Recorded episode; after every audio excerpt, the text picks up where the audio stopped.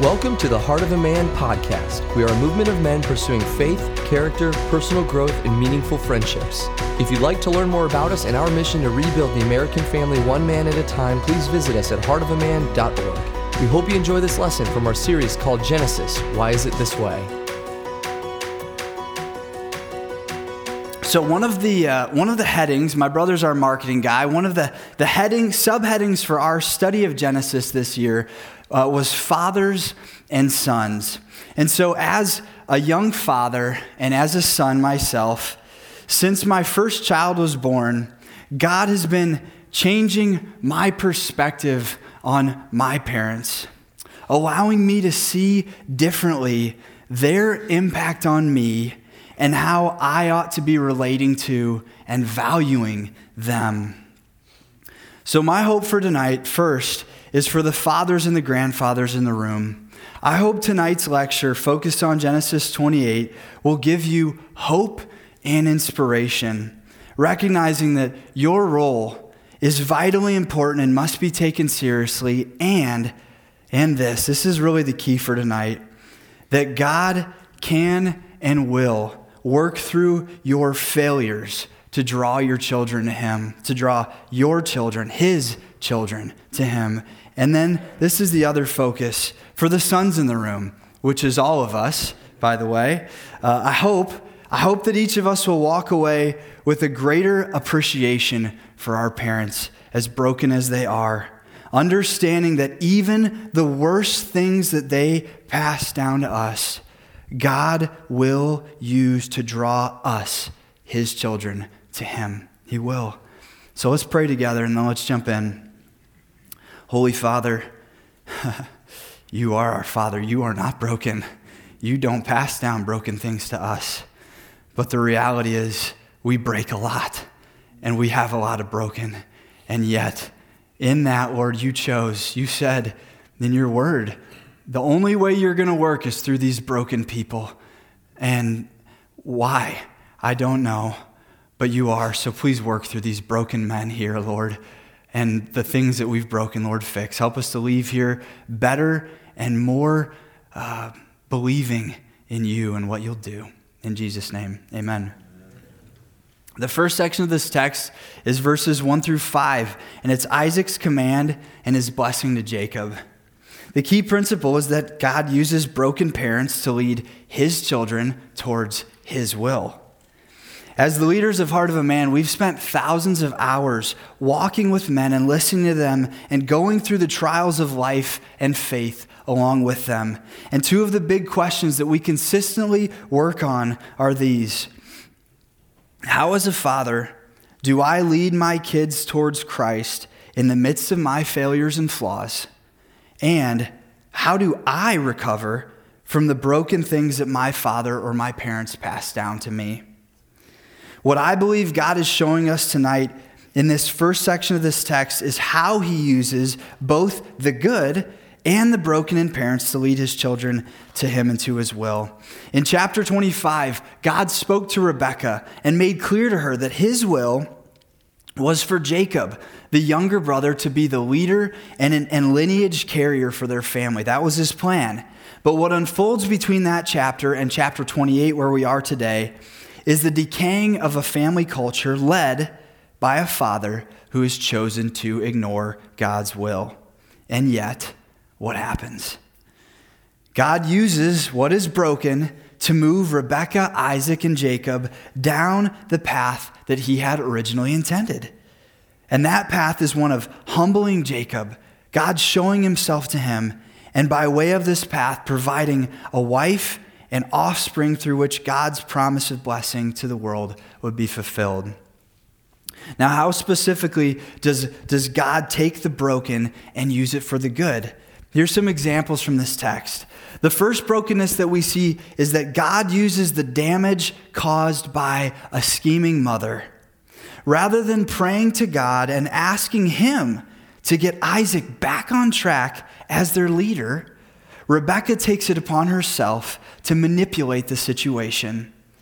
And when the whole plan goes south, rather than owning it and taking the fury upon herself like she said she would do, and then She also doesn't work to bring resolution between her sons. So all that's going on, and then she instructs Jacob to run away to her brother's house until things die down. Jacob finding a wife from Rebekah's family was God's will. That was his will. And God still used Rebekah's scheming and her response to its results to move the conversation in the way that he wanted it to go. He used the broken for his purpose. The second piece of brokenness that God uses is Rebekah and Isaac's failure to set clear expectations on who Esau should marry. This decision to send Jacob to Laban's is a reaction to the trial and error. Us young parents do a lot of that. These are their boys. And the firstborn, even though he's only a couple hours ahead, usually catches the brunt of the trial and error. And he did. And so that gets played out on Esau. And what we can infer from this text is based on Esau's choices, his spousal choices, and his surprise at his parents' dismay, that he wasn't aware of their desire for him to marry someone from their family. And so the result of this poor leadership from Isaac is Esau marrying two women who, as the text says, made life bitter for Isaac and Rebekah. So in this case, this failure, what happens is it wakes up these parents and leads them to be notably more engaged in the spousal arrangements for Jacob. They see what's gone wrong and they realize we gotta do something different here. Setting clear expectations that he needs to marry the type of woman who would be good for their family and right for God's purposes. The third piece of brokenness that God uses is Isaac's failed attempt to give God's blessing to Esau rather than to Jacob. Following being tricked into giving Jacob the blessing, we see this exchange between Isaac and Esau. Genesis 27, his father Isaac said to him, "Who are you?" And he answered, "I'm your son, your firstborn, Esau." Then Isaac trembled very violently and said, "Who was it then that hunted game and brought it to me? And I ate it all before you came, and I have blessed him. Yes, and he shall be blessed." Guys, I firmly believe in this moment, Isaac trembled violently because he finally realized the treachery of what he had been trying to accomplish. All this time, he'd been fighting God's will, trying to make Esau the chosen son. And through this horrible, painful moment, he finally concedes and doubles down on giving the blessing to Jacob as God had originally intended. God used Isaac's own failure to get him back on track and to get Jacob moving again towards God's will. So the question is, what's this look like in our lives? I don't know what it looks like for you guys, but I've got a lot of examples. And one of them happened about a year ago. And I remember it very clearly. My wife was hosting a Mom's Connection event in our house. There's about 40 women downstairs. And I'm caring for my daughters. We definitely played too long. It's past bedtime and we're just now starting baths. We haven't eaten enough, so everybody's tired and crabby. And I'm trying to give them baths. And as they're in the water, in a chorus of crying, they unleash their loudest wails. "I want mommy! I want mommy!" And I'm just like, okay, all right. Deep breath. And I'm trying to calm them down, and nothing's working. And what am I thinking about? I'm thinking about these 40 women downstairs who are thinking, "Mr. Incompetent can't even bathe them and get them in bed." And so that's what's going on in my head, and I'm feeling my blood start to boil. And I snapped. I yelled at my daughters, and I took the water cup and I slammed it into the tub. And it got everything under control. They calmed right down. No, not at all. No, my daughters were horrified. I can still picture them. They were shaking and they were crying more. And now adding to this terrible situation, now I'm thinking, great, Now my kids are afraid of me. This is exactly what I wanted to happen. This is how I wanted to spend my night with my two daughters. Great. Fantastic. And so the question is, how did God use my embarrassing failure to lead my kids to him? By his grace, the Lord helped me first start by apologizing and just telling him I'm sorry and hugging him and telling him, Daddy shouldn't have done that. I felt horrible. But this is where I really saw God, you guys. This is so cool.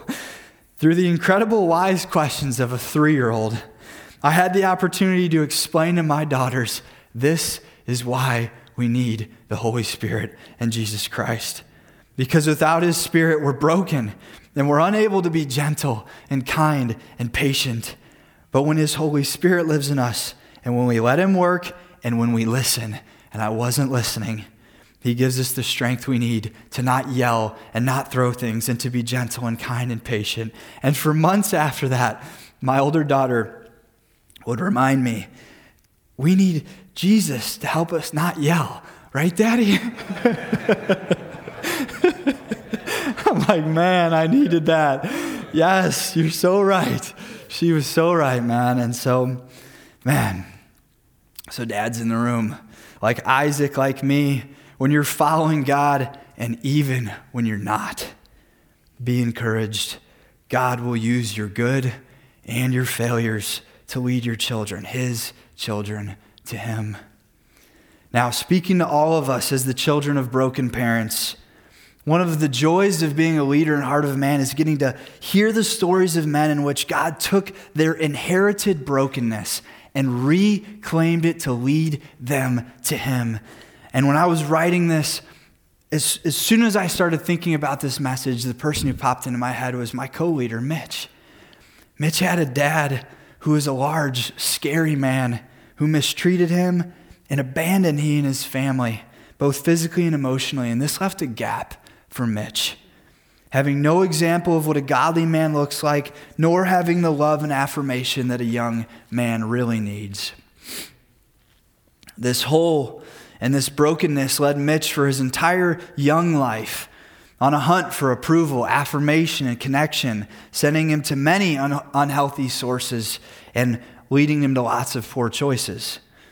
But in living in that brokenness, that very search to fill the holes in his heart, that is the one that God used to draw Mitch to him. That's the one. That is what drew Mitch to Jesus.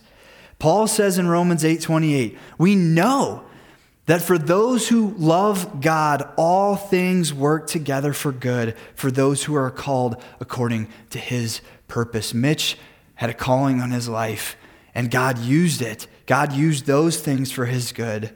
As parents and as children, God wants us to see in the brokenness which we have created and which we have inherited, God will work in and through the broken to lead his children, our children, us, to him. So, for the fathers in the room, what brokenness do you see yourself passing along to your children? And what is your response? Is your response, is it to give up? Is your response to grit your teeth and to work harder and to press more and to be more disciplined? Or is your response to say, God, I'm breaking a lot of stuff and I'm broken and I need your help to stop breaking so much. And for all the things I can't stop breaking, God, please, oh please, use it. What's your response when you see the things that you're breaking? And then for all of us, how is God using the brokenness of your father or your parents to bring yourself to him? And if you don't know, guys, I really want to challenge you. Ask God to show you. You need it. You need to see that parents, there's so many young men we work with, and the things that happen with their parents are horrible, heinous, but on the backside of that, you guys, are so many stories of those disgusting, filthy things being the ones who've driven those men to find the Lord and to find this, and to find a place where there's people who will stand in the gap where those parents fell short. And so if you don't see that in the brokenness that your parents have given you, I pray you would ask God to help you see it so you could maybe forgive your parents and say, they broke a lot, but God's using it for good. God's using it for good. The second section of this text is Esau's response. And the key principle is that seeking the approval of our earthly parents often leads us to make poor choices. And we see multiple examples here in this story through this family. There's a handful of examples. It's great. So the first thing we see is Genesis 25. Esau's out hunting. He's doing the thing that his dad loved, and he sells his birthright for a meal, because he's not thinking about what truly would be best for him. His short-term view of what was important led him to a very foolish and impulsive choice, caring more about his dad's approval and building his life around that rather than choosing to do what is right and prudent. There's one example. Another example is Jacob. Jacob, rather than telling his mom no, and refusing to deceive his father, opts to keep his place as mom's favorite while also serving his own interests. This leads Jacob to make an unethical and wrong decision, which blows up their family and decimates his relationship with his brother, pleasing his mom over preserving his family. And in Genesis 28, what we're in today, it says this: when Esau saw that the Canaanite women did not please Isaac his father, Esau went to Ishmael and took as his wife, besides the wives he already had, Mahalath, the daughter of Ishmael. Esau crystallizes this picture. When we set our sights on pleasing others, it is a target that leads us to places that we don't want to go. The people we're trying to please are broken and often want things that are not good for us. To please others means that we have to make assumptions about what they want. And you guys know the old adage, when you assume, it makes a fool out of you and me. Yeah, you got it. And when we seek to please others, the fact of the matter is we're not seeking to please God. Jesus said it. He's talking about money, but it holds true here. You cannot serve two masters. If you're thinking about this one, you're not serving this one. You can't please people and please God at the same time. It just doesn't work. The Bible is very clear. The only person worth seeking to please is God himself. Which leads me to an important practical question, which is worth exploring. How do I please God? And what is the relationship between God's love, God's blessing, and God being pleased? The first is God's love. When it comes to my children, I just love them, period. I love my kids. I chose to create them. They bear my image, and I just love them. There's literally nothing my kids can do to make me not love them. In fact, the more they push away, the more they make mistakes, the more my love springs into action towards them. And that is God's love for all people, followers of him or not. He created all of us, every one of us, and he loves us, period. That's God's love. What about God being pleased? What's the connection?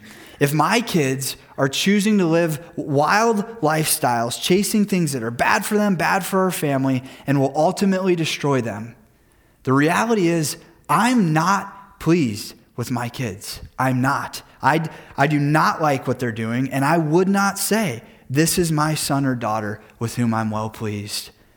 But on the positive side, Colossians 3 says, children, obey your parents in everything, for this pleases the Lord. In 1 John, he says, and whatever we ask, we receive from him, because we keep his commandments and do what pleases him. And then in Hebrews 11, it says this, and without faith, it is impossible to please God. For whoever would draw near to God must believe that he exists and that he rewards those who seek him. So how do we make God happy? How do we please God? The scripture tells us by placing our faith in him, believing in him, and living according to his word. The last part of this is God's blessing. God our Father loves us unconditionally, regardless of whether we follow him or fight him. We need to remember that. But to inherit God's blessings requires faith alone in Jesus alone. Galatians 3 says, "Know then that it is those of faith who are sons of Abraham."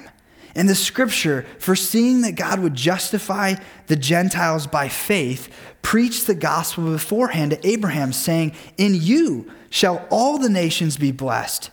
So then, those who are of faith are blessed, along with Abraham, the man of faith. God's love is for all men. God's blessing goes to those who have faith in Jesus Christ, and God is pleased with us when we place our faith in him and we live in accordance with his word. This story of Esau is meant to show us the sad effects of a life lived to please others and to lead us to ask the question, who then, if anyone, should I seek to please? I love this verse in Proverbs 16:7. I'm naturally a people pleaser, you guys. I've always been that way. My mom's that way. I learned it from her. My dad's not that way at all. And and it is what it is. And so when I read this verse, man, this is freeing for me. This is so cool. Proverbs 16:7, "When a man's ways please the Lord, he makes even his enemies to be at peace with him." I love that. So the question is, you guys wrestled with this question tonight already, and I'm adding on to it. The first part you've hopefully got an answer to. Whose approval have you spent the most time or energy seeking? Who is that? Here's the follow-up question. And how do you think that relationship would change if you turned your heart from pleasing them to pleasing God? So in that moment when you're like, I'm about to try to please such and such, you stop and go, all right, God, how do I please you right now? How do I please you? How do I serve them by pleasing you? What do you want? Think about how that relationship will change when your heart goes from pleasing them to pleasing God. All right, so some of you, a few of you might be thinking, you're like, wait, don't please my parents? Like, don't worry about my parents. I don't have to listen to what they have to say. Like, I don't got to worry about that. Is that what you're saying? Good question. Stick with me.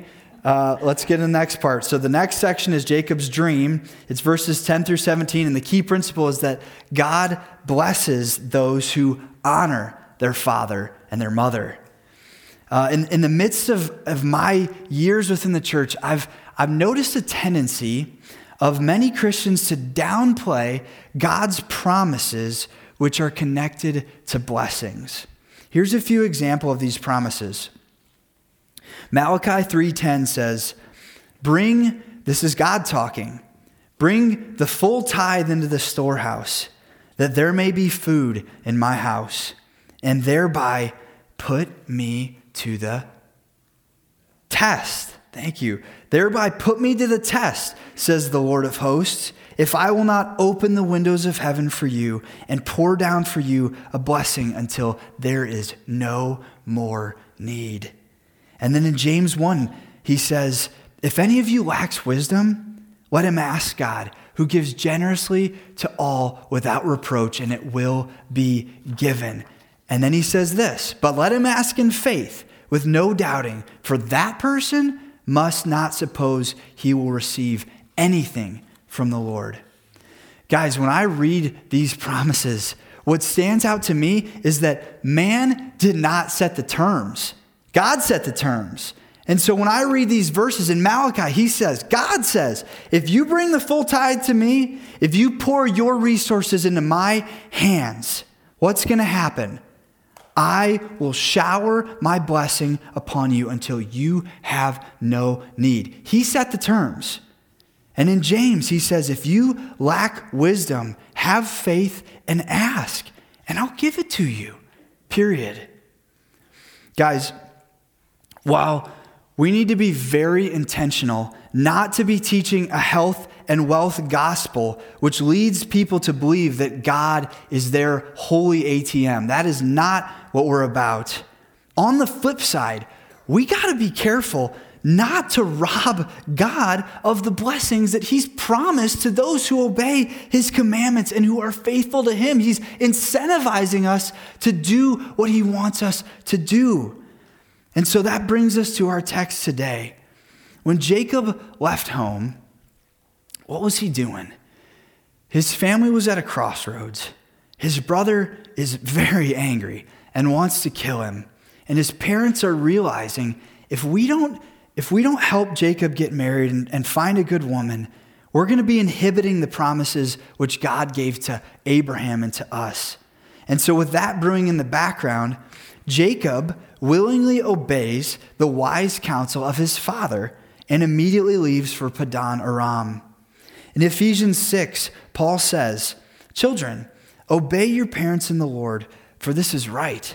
And then he says this, "Honor your father and mother. This is the first commandment with the promise that it may go well with you and that you may live long in the land."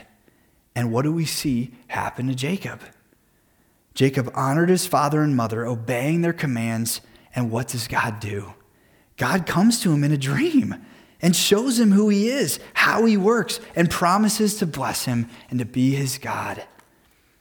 "I will bless you, and you will live long in the land I'm giving you." So circling back, are we to just ignore our parents? Are we to not be concerned about what they think? No, far from it. Our calling as men of God is to love God and to live to please him. And in doing that, one of the commands God gives is to honor our father and mother. And he says, when you do this, it will go well with you, and you will live long in the land that God has given you.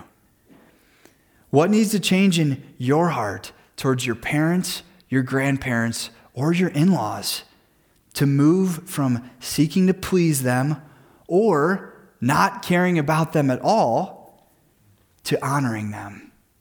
We are to please God and to honor our parents. The final section of this text is verses 18 through 22, and it's Jacob's vow.